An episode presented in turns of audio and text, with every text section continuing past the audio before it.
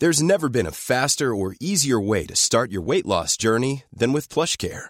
PlushCare accepts most insurance plans and gives you online access to board-certified physicians who can prescribe FDA-approved weight loss medications like Wegovy and Zepbound for those who qualify. Take charge of your health and speak with a board-certified physician about a weight loss plan that's right for you. Get started today at plushcare.com slash weight loss. That's plushcare.com slash weight loss. plushcare.com slash weight loss. I'm Sandra, and I'm just the professional your small business was looking for. But you didn't hire me because you didn't use LinkedIn jobs. LinkedIn has professionals you can't find anywhere else, including those who aren't actively looking for a new job, but might be open to the perfect role, like me.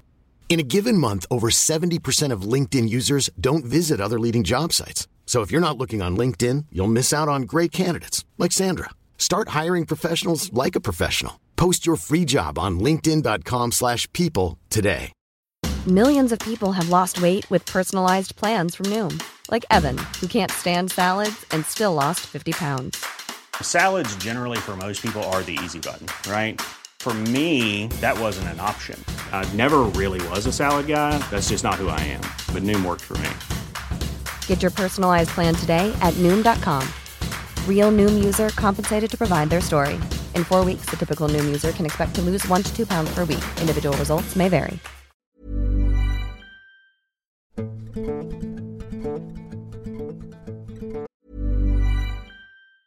Hiring for your small business? If you're not looking for professionals on LinkedIn, you're looking in the wrong place. That's like looking for your car keys in a fish tank. LinkedIn helps you hire professionals you can't find anywhere else, even those who aren't actively searching for a new job but might be open to the perfect role. In a given month, over 70% of LinkedIn users don't even visit other leading job sites. So start looking in the right place. With LinkedIn, you can hire professionals like a professional. Post your free job on linkedin.com/people slash people today. Hey, it's Ryan Reynolds, and I'm here with Keith, co star of my upcoming film, If, only in theaters, May 17th. Do you want to tell people the big news? All right, I'll do it. Sign up now and you'll get unlimited for $15 a month and six months of Paramount Plus Essential Plan on us. Mintmobile.com slash switch. Upfront payment of $45 equivalent to $15 per month. Unlimited over 40 gigabytes per month. Face lower speeds. Videos at 480p. Active Mint customers by 531.24 get six months of Paramount Plus Essential Plan. Auto renews after six months. Offer ends May 31st, 2024. Separate Paramount Plus registration required. Terms and conditions apply if rated PG. Hello, everyone. I want to remain anonymous because many people won't believe what I saw in Yellowstone National Park. I'm a seasoned park ranger, and this happened as the autumn season approached, and the reports of unsettling encounters within the park grew. So seed of doubt began to take root in my mind. Basically, hikers and campers gave me various reports about they saw a weird figure-looking creature in park. I dismissed these reports as exaggerated tales or mere figments of people's imaginations. After all, I had patrolled these trails for years and had never come across anything out of the ordinary. So one crisp morning, while on a routine patrol of a lesser known trail, a peculiar sound cut through the tranquil air. It was a screech that seemed to defy any logical explanation. My curiosity piqued, I followed the direction of the sound. As I ventured deeper into the woods, the surroundings became shrouded in an eerie silence. The tall trees stood like sentinels, their branches reaching towards the sky, seemingly hiding secrets within their rustling leaves. Suddenly a cold shiver ran down my spine, and I felt a gaze fixated upon me. Turning around slowly, I saw it, a figure standing in the shadows, taller than any human, with a dark, indistinct form. Its eyes, illuminated by my flashlight, glowed an unnatural shade of red. Time stood still as the figure locked eyes with me, a sense of imminent danger emanating from its presence. Fear gripped me, paralyzing my muscles. I couldn't tear my gaze away as the figure turned its head and began to walk towards a deep gully, disappearing into the depths of the park. It was the same figure that had been described in the earlier reports, the elusive creature that had haunted the thoughts of hikers and campers. Reality blurred as I grappled with the unimaginable truth before me. What I had once dismissed as folklore had become a chilling reality standing right in front of me. The doubts that had clouded my mind evaporated, replaced by a bone-chilling certainty. This was no tall story. This was an encounter with an enigma that defied explanation. Slowly regaining control of my trembling body, I reached for my radio, my voice betraying the fear that consumed me. I relayed the events to my fellow rangers, my words trembling with an urgency born from the realization that our park was harboring something beyond our comprehension. In the days and weeks that followed, our team embarked on a relentless pursuit to catch the creature and see what it is, but no one ever saw it again. Neither I, who to this day curse myself for not running towards it to see where he go.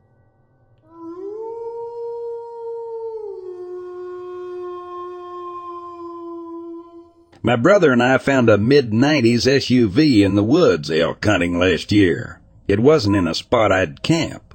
It was more or less hidden and parked right in the trees. Walked by it two days, figuring the owner was out hunting at the time. Third day there was snow and no tracks coming or going, so we checked it out. Figured 100% there'd be a body in there. No body, just a bunch of belongings and trash. Called it into the county sheriff's office, but never heard what came of it. Would have been a five mile hike to town, so kinda weird. I've also had that being watched feeling. Hiking into my stand, stopped and turned on my headlamp and had narrow set eyes shine back from about 20 feet off the trail. I think it was a coyote, but it left quietly and quickly after I turned the light on. Never got a good look at it.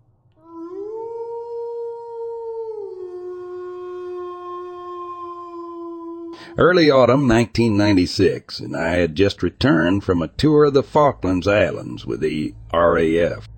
Through a sequence of events involving my trade being civilianized by the United Kingdom Ministry of Defense, I knew in advance that I was being discharged almost as soon as we got back to the United Kingdom, despite only serving two years.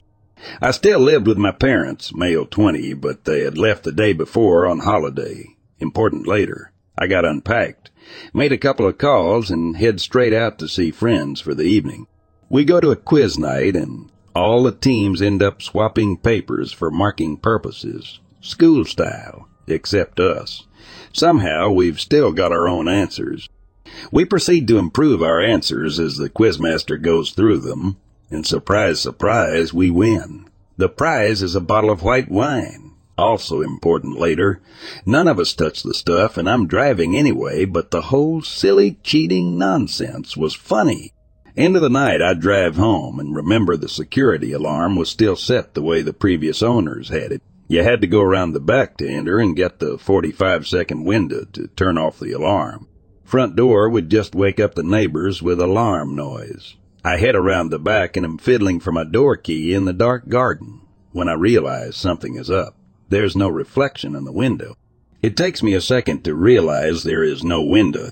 Not smashed, just not there. I spin round, expecting someone behind me in the dark, but I'm alone. I become acutely aware of the winnings from the quiz night. A nice heavy weight in my hand, and I turn it over in my hand to use it like a club. I spot the window laying in the grass. It's a standard white UPVC double glazing pane in its frame, so the whole piece that moves when you open the window has been removed, no less no damage.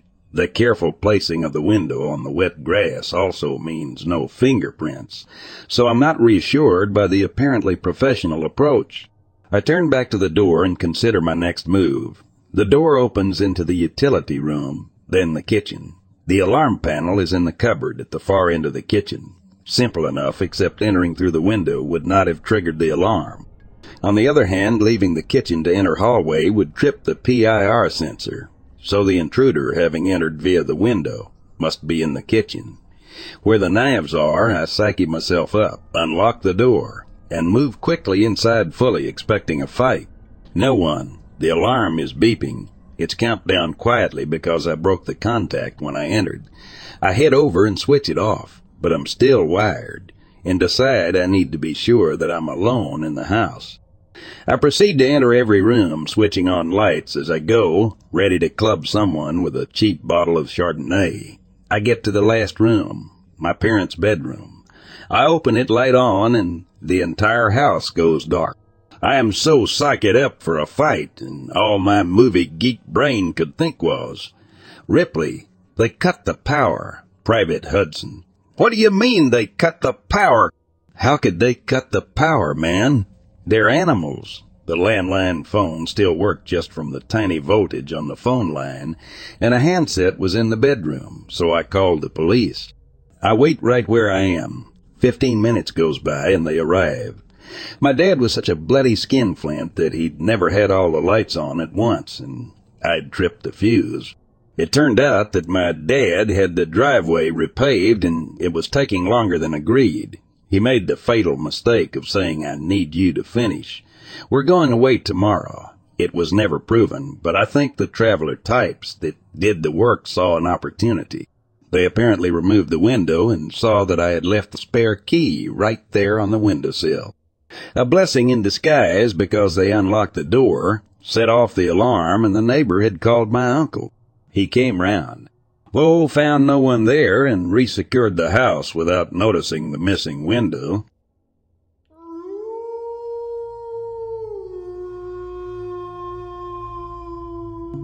Our one year wedding anniversary was April 17, 2000.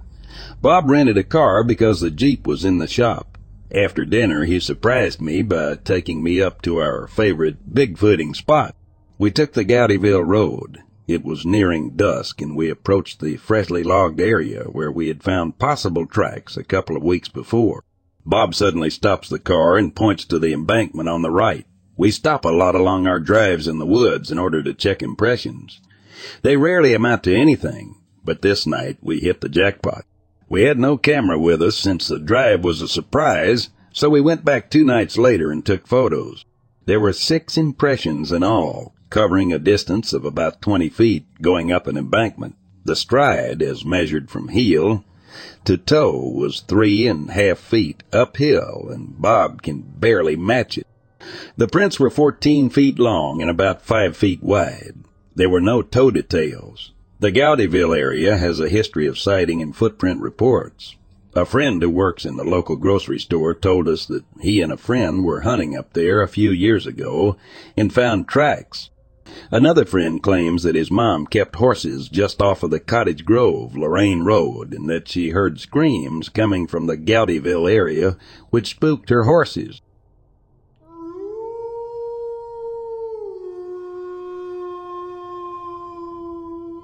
Me and my girlfriend, now wife, did a road trip out to Haida Gwaii back in 2017. We walked on the ferry and rented an older Ford truck on the island. The whole island kinda gave me an eerie feeling, just being in this weird overgrown rainforest environment that I was not used to. Lots of people seemingly squatting on crown land everywhere as well. Anyway, after a day of crabbing, we jumped in the truck and were looking for somewhere to set up a camp. We had been just setting up down old logging roads. We took a turn off the highway onto one and kept following it, thinking we might get a good spot with a view. The trail kept getting narrower and narrower the farther we went. Way to hell back in there. We hit a small clearing with a very narrow trail exiting the back. It seemed like a good spot, and the trail looked like it would lead to a river. There were no tracks into the clearing, so it seemed we would have some privacy. We got out of the truck, and it was just impenetrable regrowth on every side of the clearing, and I was getting that hair standing up on the back of my neck feeling. Kind of a hills have eyes feeling. The sun was going down, and the thick brush accelerated it. We decided to check out the narrow trail down to the river, but I get maybe five steps down the trail and glance down and sitting in the middle of the trail, on top of the grass and soft soil, is a single kid's cat's eye, marbled. It looked like it could have been dropped moments earlier. Freaked me out for some reason and we got out of there.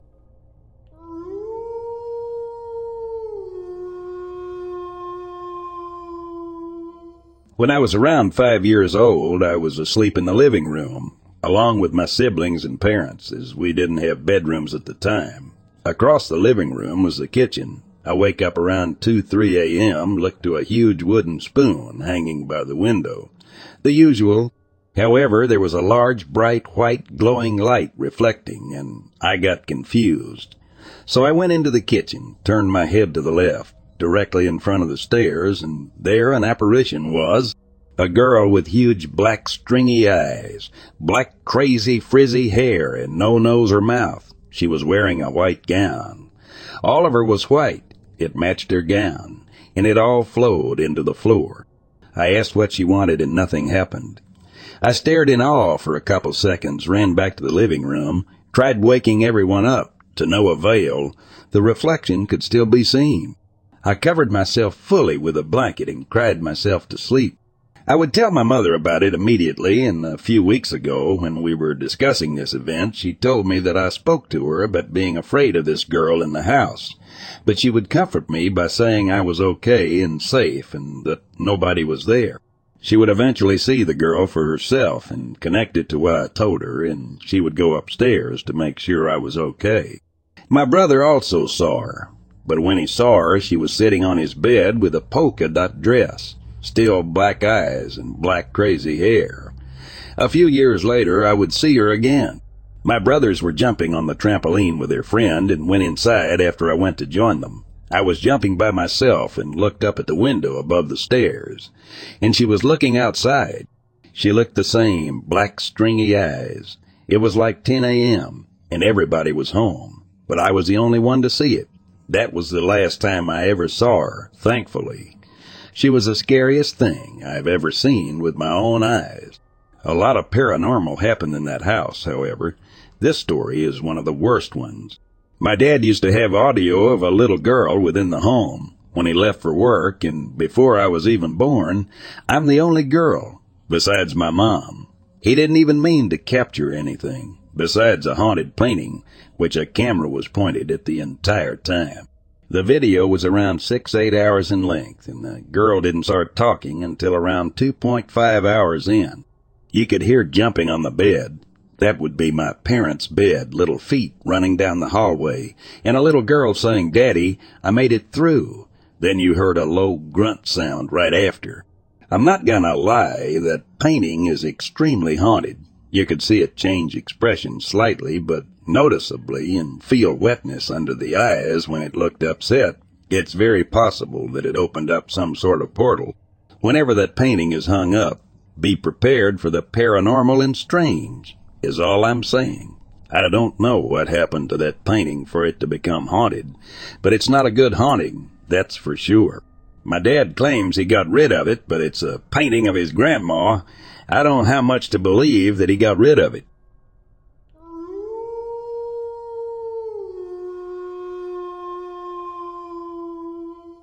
I was headed out early this past Saturday to enjoy the CO Turkey opener. Planned on making a weekend out of it and was going to backpack in north of the Powder River.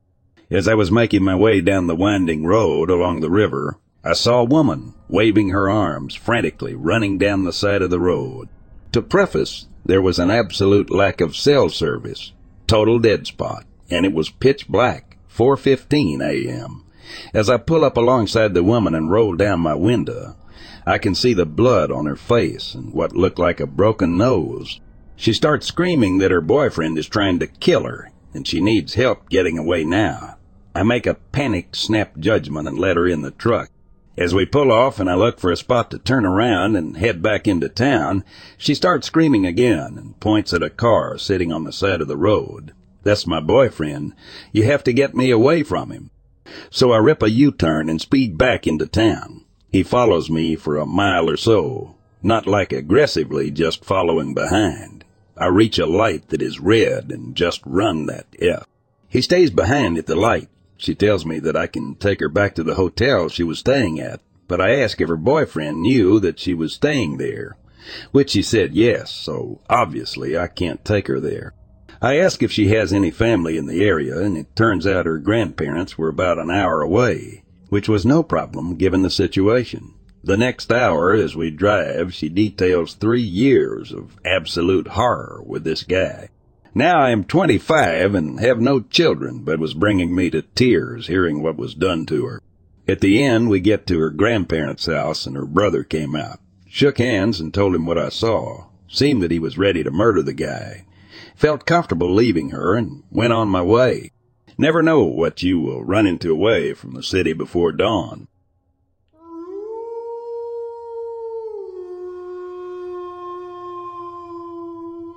It was dead of winter at my grandparents' home before I was born. My grandma and uncles were home. This man knocks on the door. Black hat, trench coat, black medium length stringy hair, super pale, dead looking eyes. My grandma opens the door and wasn't the type of person to turn anyone away based on appearance. He didn't speak, however, so she went to go grab some paper and a pen for him to write on. My uncle went to the door, looked at him, and simply said, I'm not afraid of you. The man turned around, walked out of the door, and left no trace whatsoever. He instantly vanished. No footsteps or anything. No car was around. He simply was gone. When I was little, at my parents' house, I would see this man in reflection sometimes. One time my brother saw a man looking like that, standing inside and looking out of my bedroom window on the second story and nobody was home. This man wasn't a shadow. He resembled a human being, however, was far from it. Some speculate he is a demon.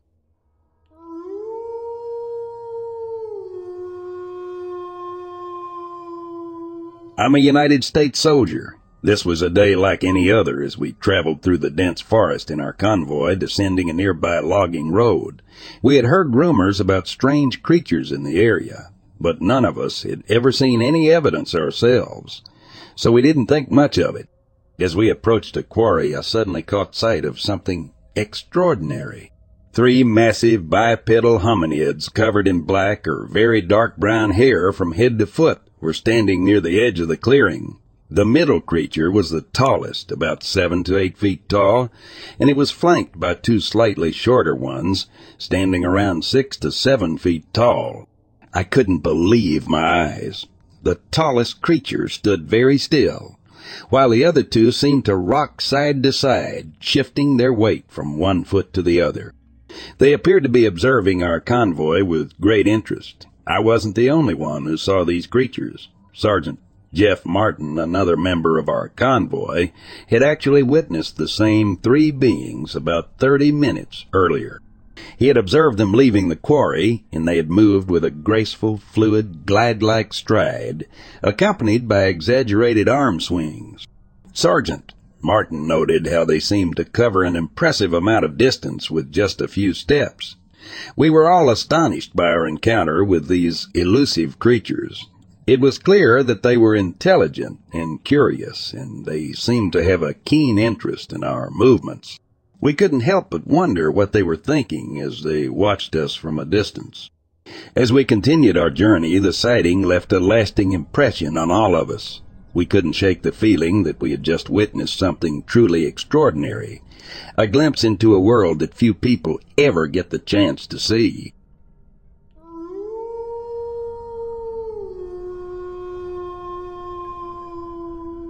It was February 6th, 1993, and I decided to head back to the same area where I'd encountered something strange before.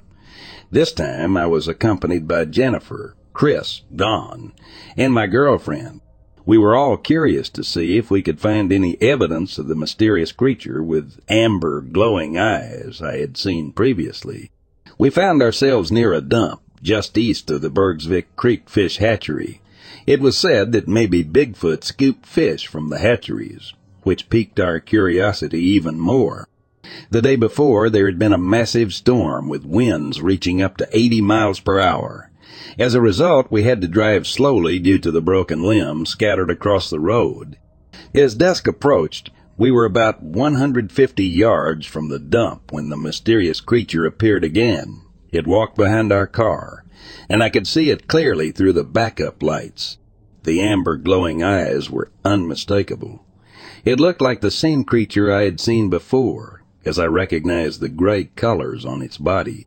The next day we decided to return to the scene with a police officer and his German Shepherd dog, hoping to find some evidence of the creature's presence.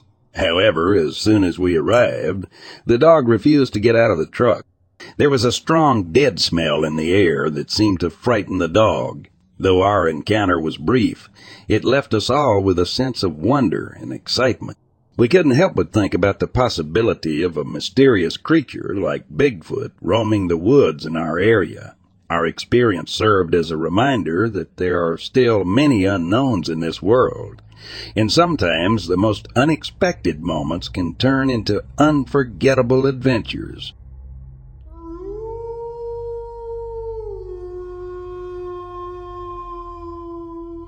It was May 18, 1993, when I, Mark Port, stumbled upon mysterious tracks once again near the Green Peter Dam, close to Lebanon, Oregon. The tracks measured approximately 14 by 5 inches, and I couldn't help but feel a sense of excitement and curiosity as I examined them. I recalled a similar experience I had while hunting near John Day, Oregon, back in 1990 and 1993. I remembered being deep in the woods, surrounded by the sounds of nature, when I suddenly heard something unusual. It was a strange noise, like the rubbing of sticks back and forth. The peculiar thing was that it sounded like several individuals were doing it. The noise was persistent and eerie, sending a chill down my spine. As I stood by the Green Peter Dam reflecting on those past experiences, I couldn't shake the feeling that there was something out there, something that had left those tracks and made those mysterious sounds. I felt a mixture of intrigue and fear, wondering what kind of creature could be responsible for the traces I had discovered. Determined to learn more, I decided to investigate further. I ventured deeper into the woods, following the trail of tracks as best as I could. The forest was dense, and the deeper I went, the more mysterious it felt. The sounds of the woods seemed to grow quieter as I approached the source of the tracks. Then, as I stepped over a fallen log, I heard it again. The sound of sticks rubbing together. My heart raced as I realized that whatever had made those tracks and those sounds was nearby. I cautiously moved forward, scanning the trees and underbrush for any sign of movement. As the sound grew louder, I knew I was getting closer to the source.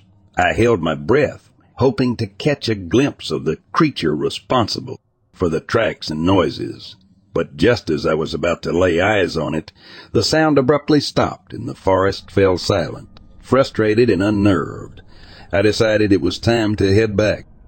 I had come close to discovering the truth, but it seemed the mysterious creature wanted to remain hidden.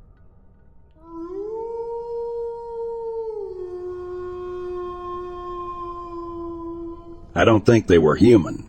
This was an experience that happened when I was a kid, probably 10 years old in 2010.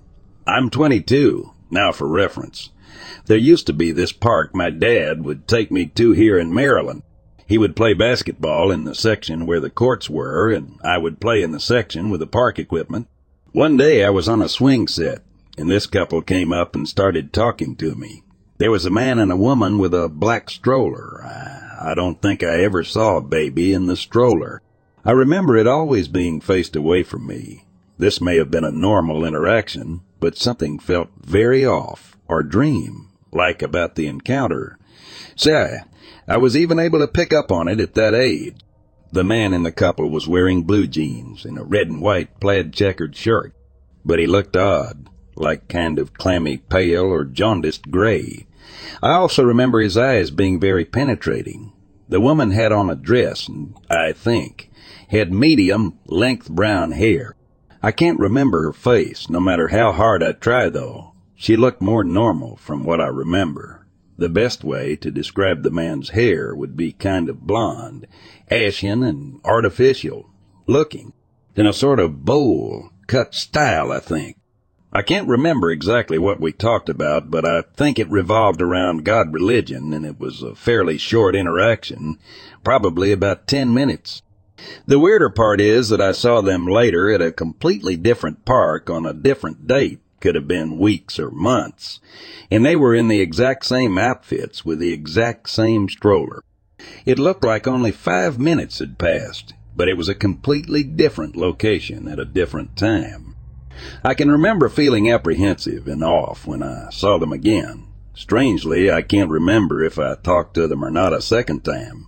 The last key to the story is that when I told my dad about seeing this couple multiple times as a kid, he said that maybe they were angels. I remember that comment intensely freaking me out for some reason. Now, there could be a perfectly rational explanation for this, but more recently I've been doing more spiritual work and growth as well as scientific, astrophysical, biological, quantum physics theory, extra, etc. Research and this memory resurfacing prompted me to share it. It's not the first time I recall this happening, but it is the first time I feel like I could maybe get some explanation. I'd be happy to provide any more context about my life if it's helpful, or the encounters. If I can remember, it wasn't the sort of thing where they did anything really suspect I could tell my dad, or police about. The man just didn't look human, like the only way to describe it was he looked like a wilted flower, an uncanny, clammy, human wilted flower. That's the weird part. I do remember sort of shuffling off toward the courts after talking to them, but the second time I can't remember if I approached them or not, which is strange. It's fuzzy. It sort of blips in and out. Both encounters felt sort of dream-like. I also usually have a good brain for remembering faces, but I can't really remember the lady's face, a good portion of the guy's in detail could certainly be chalked up to the fact that this was a while ago, but I still recognize people around my hometown from when I was that age, so I don't know. I just felt scared or off, like not quite right. Even now, it's the sort of thing where if I hadn't externally told my dad, he didn't also physically notice them, I would doubt that it actually happened. I just remember feeling that was weird. Gave me a sort of a weird feeling especially the second time I saw them.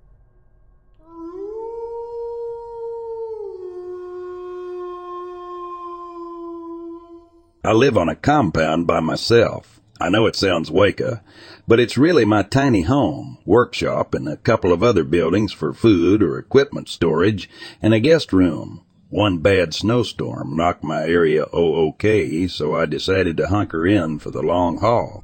I spent almost two weeks without leaving, Three days in, I get woken up to a knock at the door. I get up to answer it, and halfway there, I realize the only way this guy could knock on my door is if he broke the lock. So I grab my shotgun and ask him through the door who he is and what he wants. Guy says nothing and keeps banging. I go out the back door and sneak around front and I see a man who is on the ground covered in blood and shouting, albeit quietly, for help. Turns out he was driving and crashed and dragged himself five miles down the road until he came to my place. By then he realized that I forgot to lock the bottom part of the gate and weaseled in. Luckily, he survived. Hey, it's Paige DeSorbo from Giggly Squad. High quality fashion without the price tag? Say hello to Quince. I'm snagging high end essentials like cozy cashmere sweaters, sleek leather jackets, fine jewelry, and so much more. With Quince being 50 to 80% less than similar brands. And they partner with factories that prioritize safe, ethical, and responsible manufacturing. I love that. Luxury quality within reach. Go to quince.com slash style to get free shipping and 365 day returns on your next order. Quince.com slash style.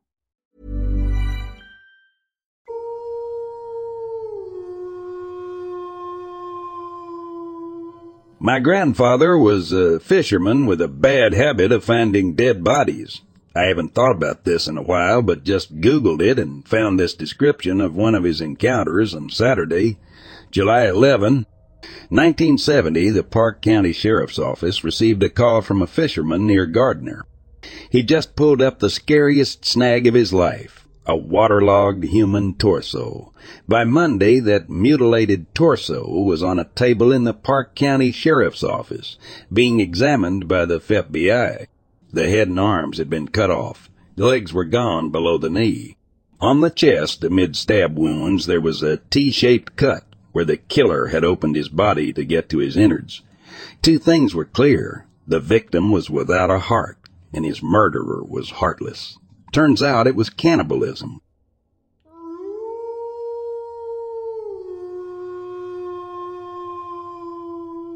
A friend of mine has been a fisherman for a long time. Once he was off the Grand Banks late at night piloting a 50 feet trawler while the rest of the crew slept. He was alone in the crow's nest upper wheelhouse, nursing a bowl of weed when he caught a glimpse of what he said was a large black metal object several dozen yards off his starboard bow. He shot a glance just soon enough to see something large disappear beneath the waves, but he didn't know precisely how large or how far it was due to poor visibility. He looked at his radar and sonar, but saw nothing. Moments later, a massive column of winged black steel burst forth from the sea, roughly fifty yards off his port. He said he soon realized he was looking at the tower of a Trident nuclear submarine. He attempted to hail the sub several times to no avail. After a few minutes, it slipped beneath the surface and vanished without leaving a trace on his radar or sonar.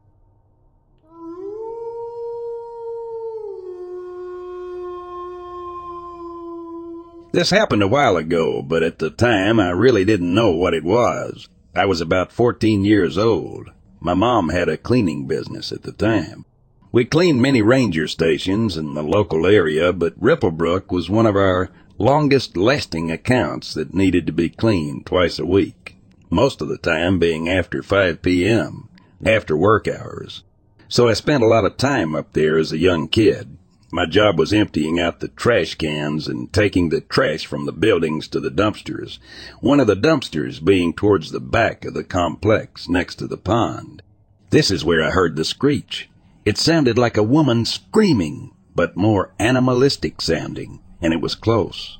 It scared the hell out of me, even more so when I realized there could not be anyone else up there. I ran like hell back to one of the buildings where my father was. I started telling him what I had just heard. He was an avid hunter, so I figured he would know what it was after telling him. He really didn't have a clue. We just dismissed it as a mountain lion. I never thought a mountain lion could sound like that. Anyways, I've heard of many sightings around that area as a kid.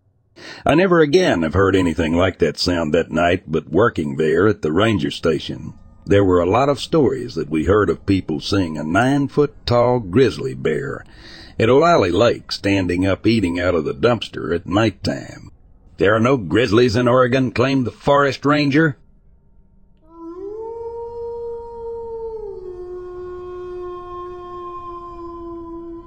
I spent an entire year in my cousin's finca in Colombia. It's very deep into the mountains, and 90% of his land is covered in forest. That whole year was basically one massive no. I can say that at least every other day something completely crazy would happen. One of the things I remember the most was La Ronda. One day I was picking some tomatoes when suddenly the whole mountain goes silent. Not a single animal made a sound.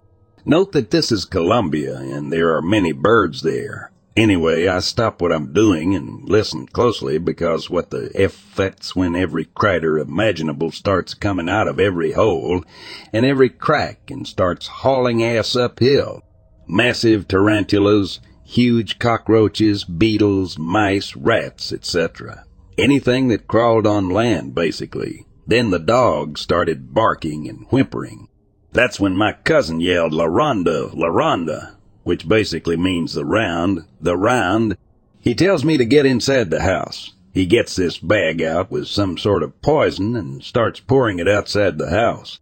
I then hear what sounds like running water coming uphill from the trees. I looked outside and saw what was probably millions of ants crawling up the mountain and eating every living thing in their path. It was absolutely terrifying. I couldn't see the ground because they were so many ants. Luckily, the poison worked and they crawled around the house. My cousin was happy, however, because the ants killed whatever pests were around.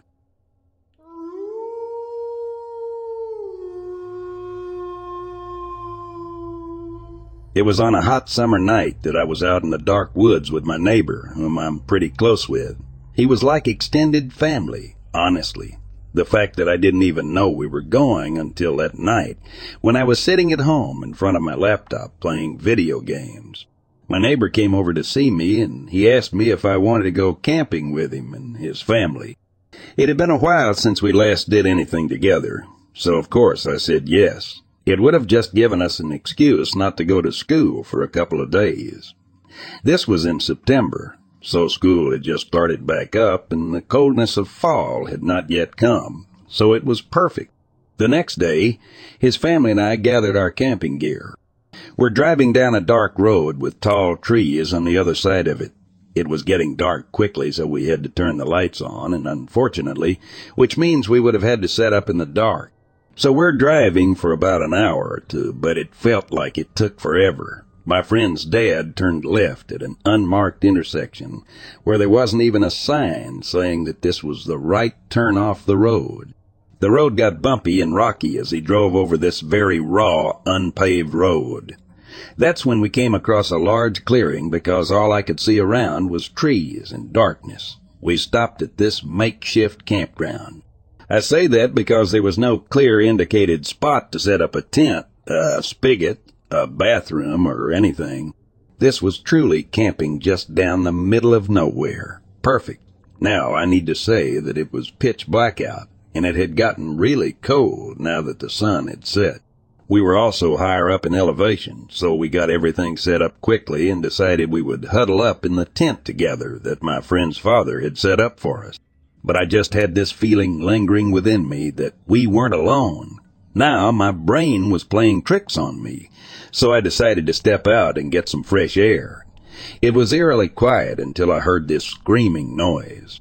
My heart began pounding fast as if it knew what was coming. Then we heard a rustling noise in the bushes, more screaming from the woods. I was so scared that my friend told me to come back into the tent now. Not only could we all hear the noises, but then as I got back in the tent and we shined our light, we could see something moving outside the tent. This shape my friend's dad got a flashlight, shining it too at this object. That's when this thing began screaming and thrashing.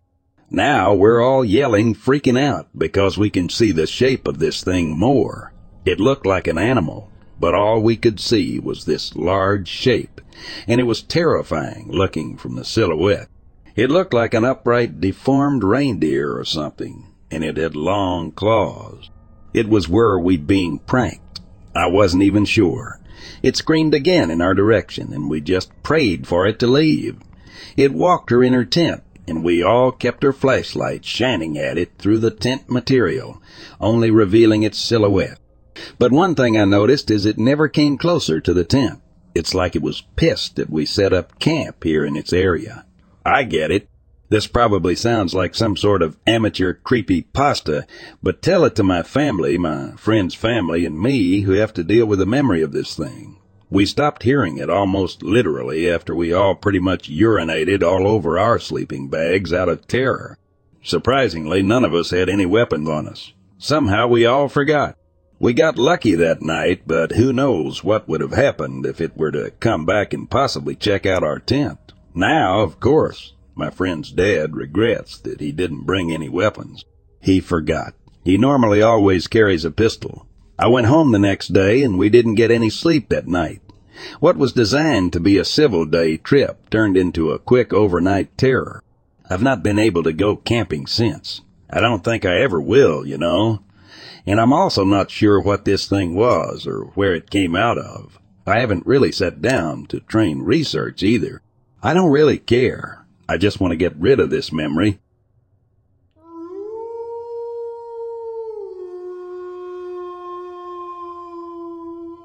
Something unsettling occurred the other night, leaving me both perplexed and disturbed. It was an incident involving my cherished chickens, and the aftermath defied all logical explanations. In recent weeks, there had been reports of raccoons and foxes roaming the area, making their presence known. However, no other creatures were known to inhabit this vicinity, making this particular occurrence all the more perplexing. As the evening shadows deepened, a sense of unease compelled me to investigate my chicken coop.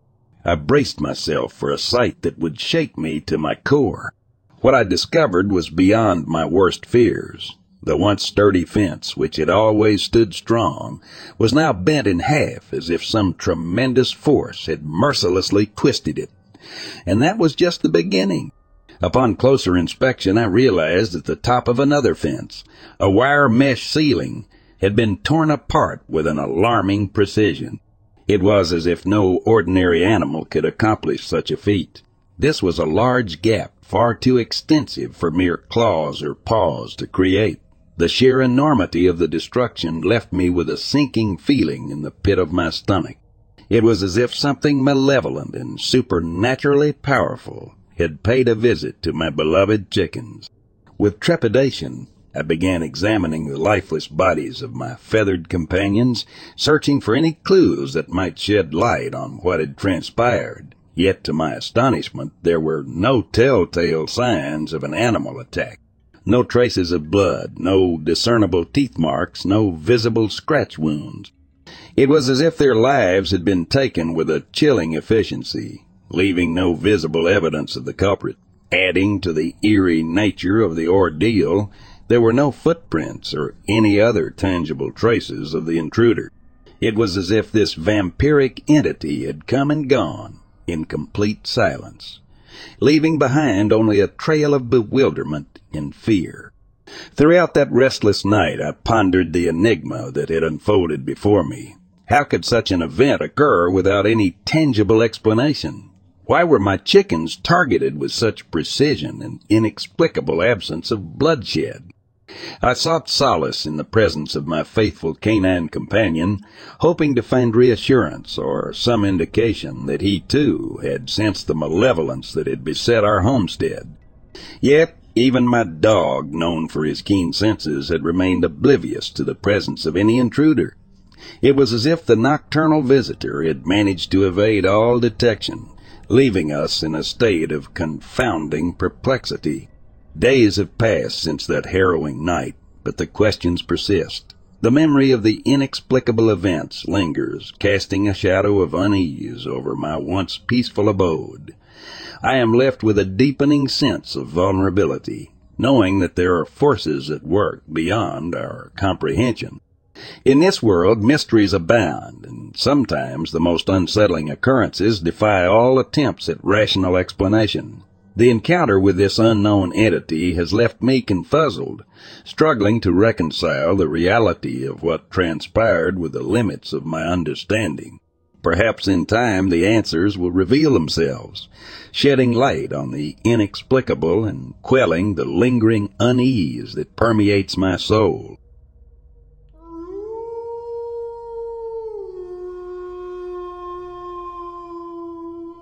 So I'm not one for believing too much of cryptid lore. Never had an encounter before or anything like that, but my partner and I live on the border of upstate New York, not far from the Whitehall Bigfoot area.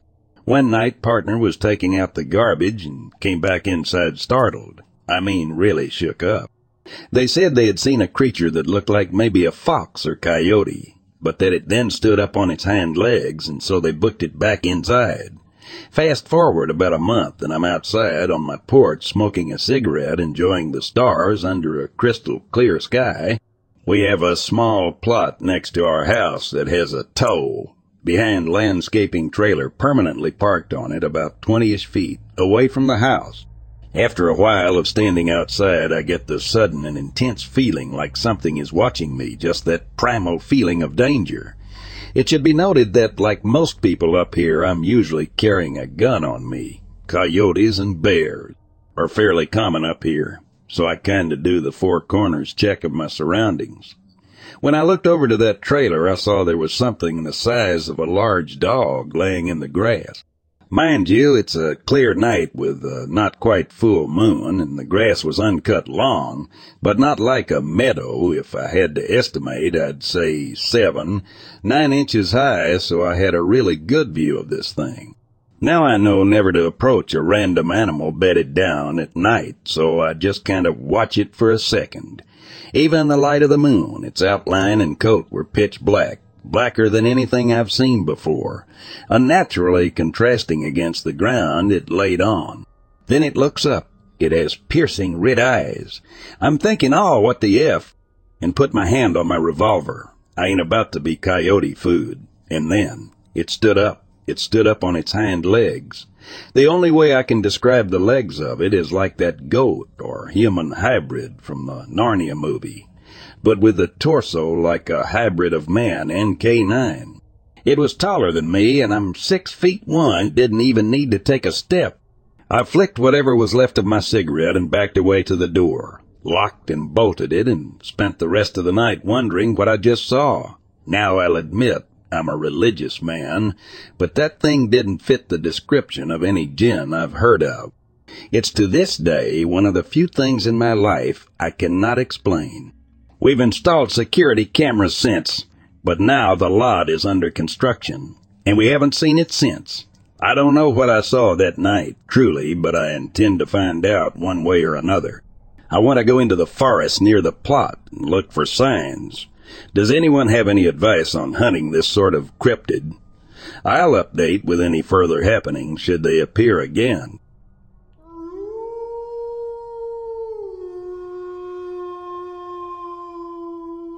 I worked for a nonprofit that relied on big donations from very wealthy donors. This meant cultivating relationships with some very wealthy people. One of the donors I was tasked with shepherding, let's call him Dan, invited me out for a weekend, yachting off of Slash, around Slash near Catalina. I was excited. My partner gets seasick, so we never did boat trips even though we lived near the coast.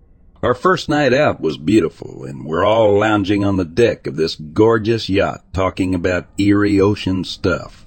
Dan mentions that he has this thin, inflatable roll-out panel that he tethers to the boat and lets float out in the water, with 100 feet or so of rope that people can use as a sort of swimming platform. Like this, maybe a bit bigger we get the idea that we should unfurl this thing into the darkness and experience the freakiness of it at night. I was equal parts frightened and curious, as was everyone else. So a group of four of us did it while two people stayed on the boat. We get the thing out, slide it into the water, check the rope, and push off. It's pretty instantly terrifying. You can see the dim lights on the boat, but after about 40 feet, it seems really, really far away but it was undeniably awesome too. We're chatting quietly to ourselves, but mostly we're being quiet and just taking in the weird mix of fear and awe of being so close to the water in the middle of the night. We get to the point where the tether gets taut, and you can immediately feel the current tugging us away from the big boat, which again, freaky, but we're confidently tied to the big boat. It's hard to see much of anything other than a few lights on Catalina, we're on the ocean side, not the bay side, even though we're not far from shore. I lie back flat on the platform, and everyone else does the same. The water wasn't rough, but it was moving, so you get rocked in random directions. Splashes of water that lip up over the edge and get everyone wet. It was nice. All of a sudden, the feeling of the waves, kind of random and choppy, transitions to a very smooth swell, which makes us all gasp. We're rising, Rising. Rising quickly but smoothly, and everyone jolts upright. There's virtually no light from the moon, but it's enough for us to notice the gigantic thing just under the surface of the water from us. As soon as we notice it, it's already passing, and it sets in that it must be a massive, massive whale moving right below us, maybe a foot or two down, and we're feeling the water displacement from it. No one makes a peep. I immediately grab the tether and start pulling us in. Others start to help. No one makes a sound until we get back to the big boat, which no one leaves for the rest of the trip. It's all we talk about for the next 24 hours. Needless to say, I now have a healthy fear of the ocean, especially at night. People are tiny, ocean is big.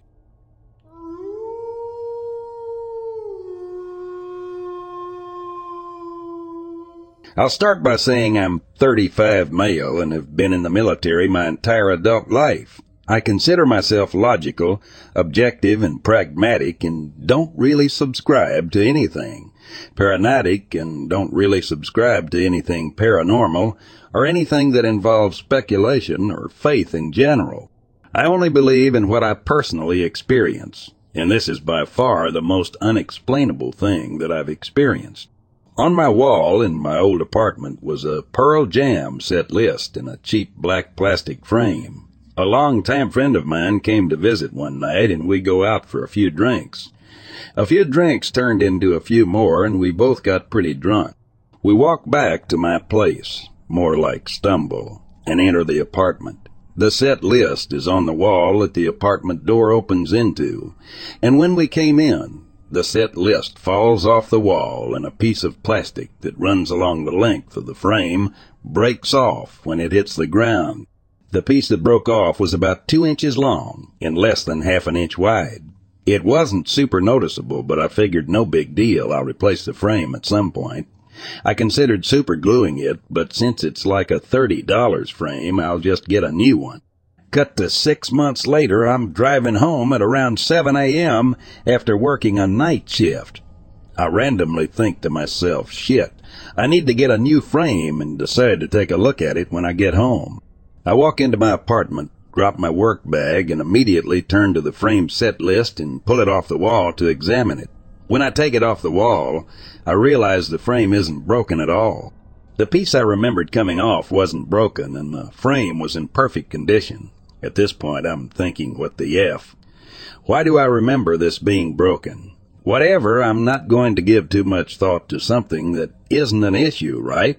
Cool. I place the frame back on the wall and bend down to take off my boots. As I'm untying my boot, the frame falls and hits the ground. I grab the frame, pick it up, and turn it towards me to see that the frame had just now broken exactly in the way that I remembered it being broken. A long, skinny piece breaking off the long portion of the frame. I immediately started looking for evidence that I had superglued it, and there's none. I thought maybe I must have and forgot. I guess. That would have been obvious, and I would have noticed that when I initially took it off the wall to inspect it. I immediately called my brother to tell him about it and was blown away and pretty freaked out. It's really the only thing that's ever happened to me that I cannot explain. I ran through every option and I can't make sense of it. I was under the influence of alcohol when it happened, or so I thought, and then coming off a night shift when it broke. Again. But that doesn't explain why I have a memory of an event that apparently never happened. Then it happened in the same exact fashion as the memory I already had. The mental image of the broken frame I had in my mind is precisely how it broke right in front of me. Has anyone else ever experienced anything like that?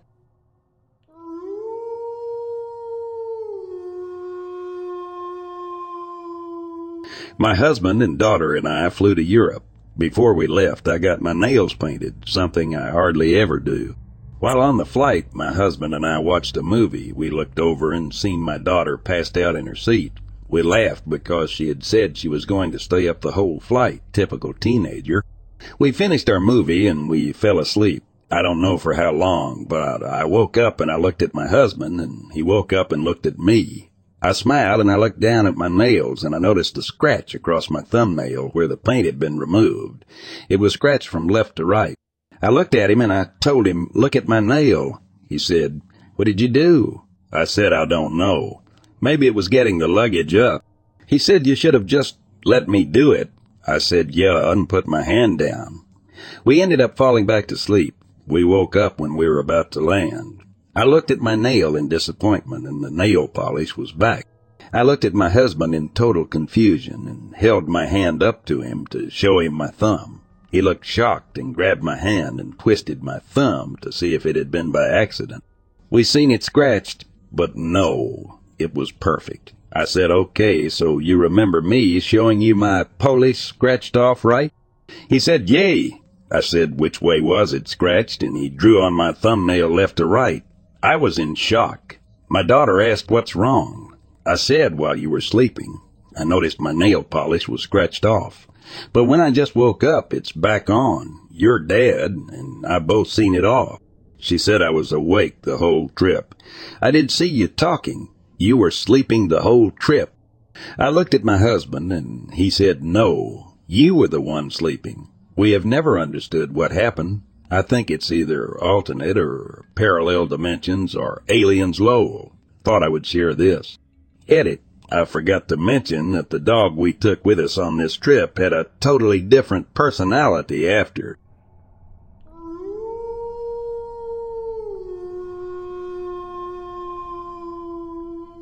Went hiking up in the Bighorn Mountains in central Wyoming with my wife, brother, and two friends a few years ago.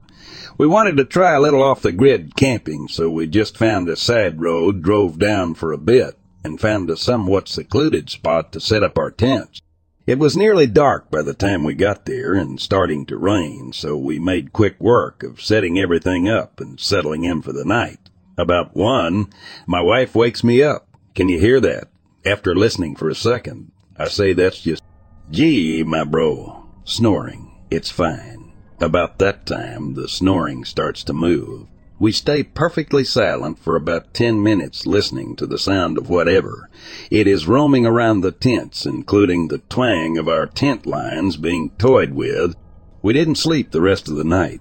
The next morning we looked around the tent and realized there were mountain lion tracks circling the tent about half a dozen times. The snoring we heard was actually the cats chuffing. After waking the others, we made a little circuit around our site. I realized we had set up about 100 yards from a den. We packed up and found another spot pretty quick.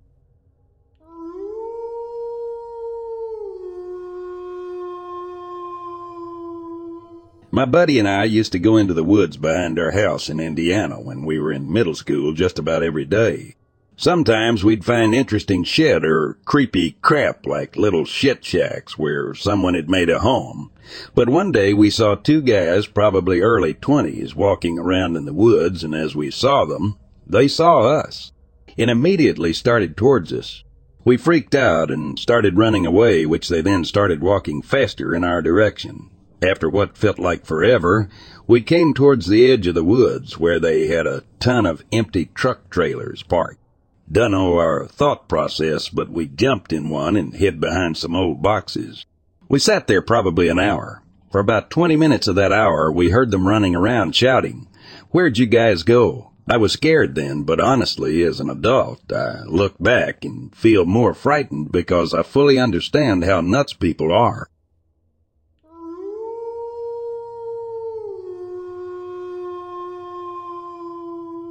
Okay, I want to start off by saying that I do not really believe in strange creatures from the abyss, and I am not a huge fan of looking for Bigfoot. I am just a regular guy who saw something that I can't explain. I just want to know if this is something that maybe someone else has seen. I was driving down Route 20 in Northborough, Massachusetts at around 2 a.m. one night in 2007. My girlfriend at the time was in the car with me, when we reached a more wooded area, I saw two animals crossing the road. Both of them stopped and turned to look at my oncoming car.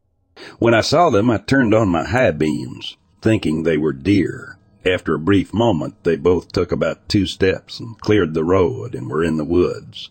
I looked at my girlfriend, who looked back at me and said, Did you see that? Those were not deer.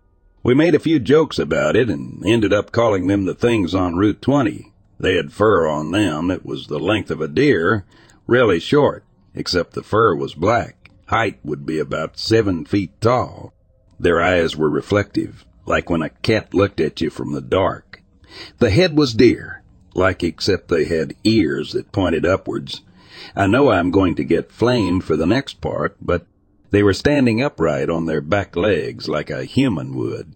It's difficult to describe what their legs looked like, but the closest thing that I can say they resembled was, was what a wolf's back legs look like, where only the ends of the paws were touching the ground, and the ankle is off of the ground. Place your feet under your chair so that only your toes are flat against the floor. Have you heard of something similar to this so I can try to research it further?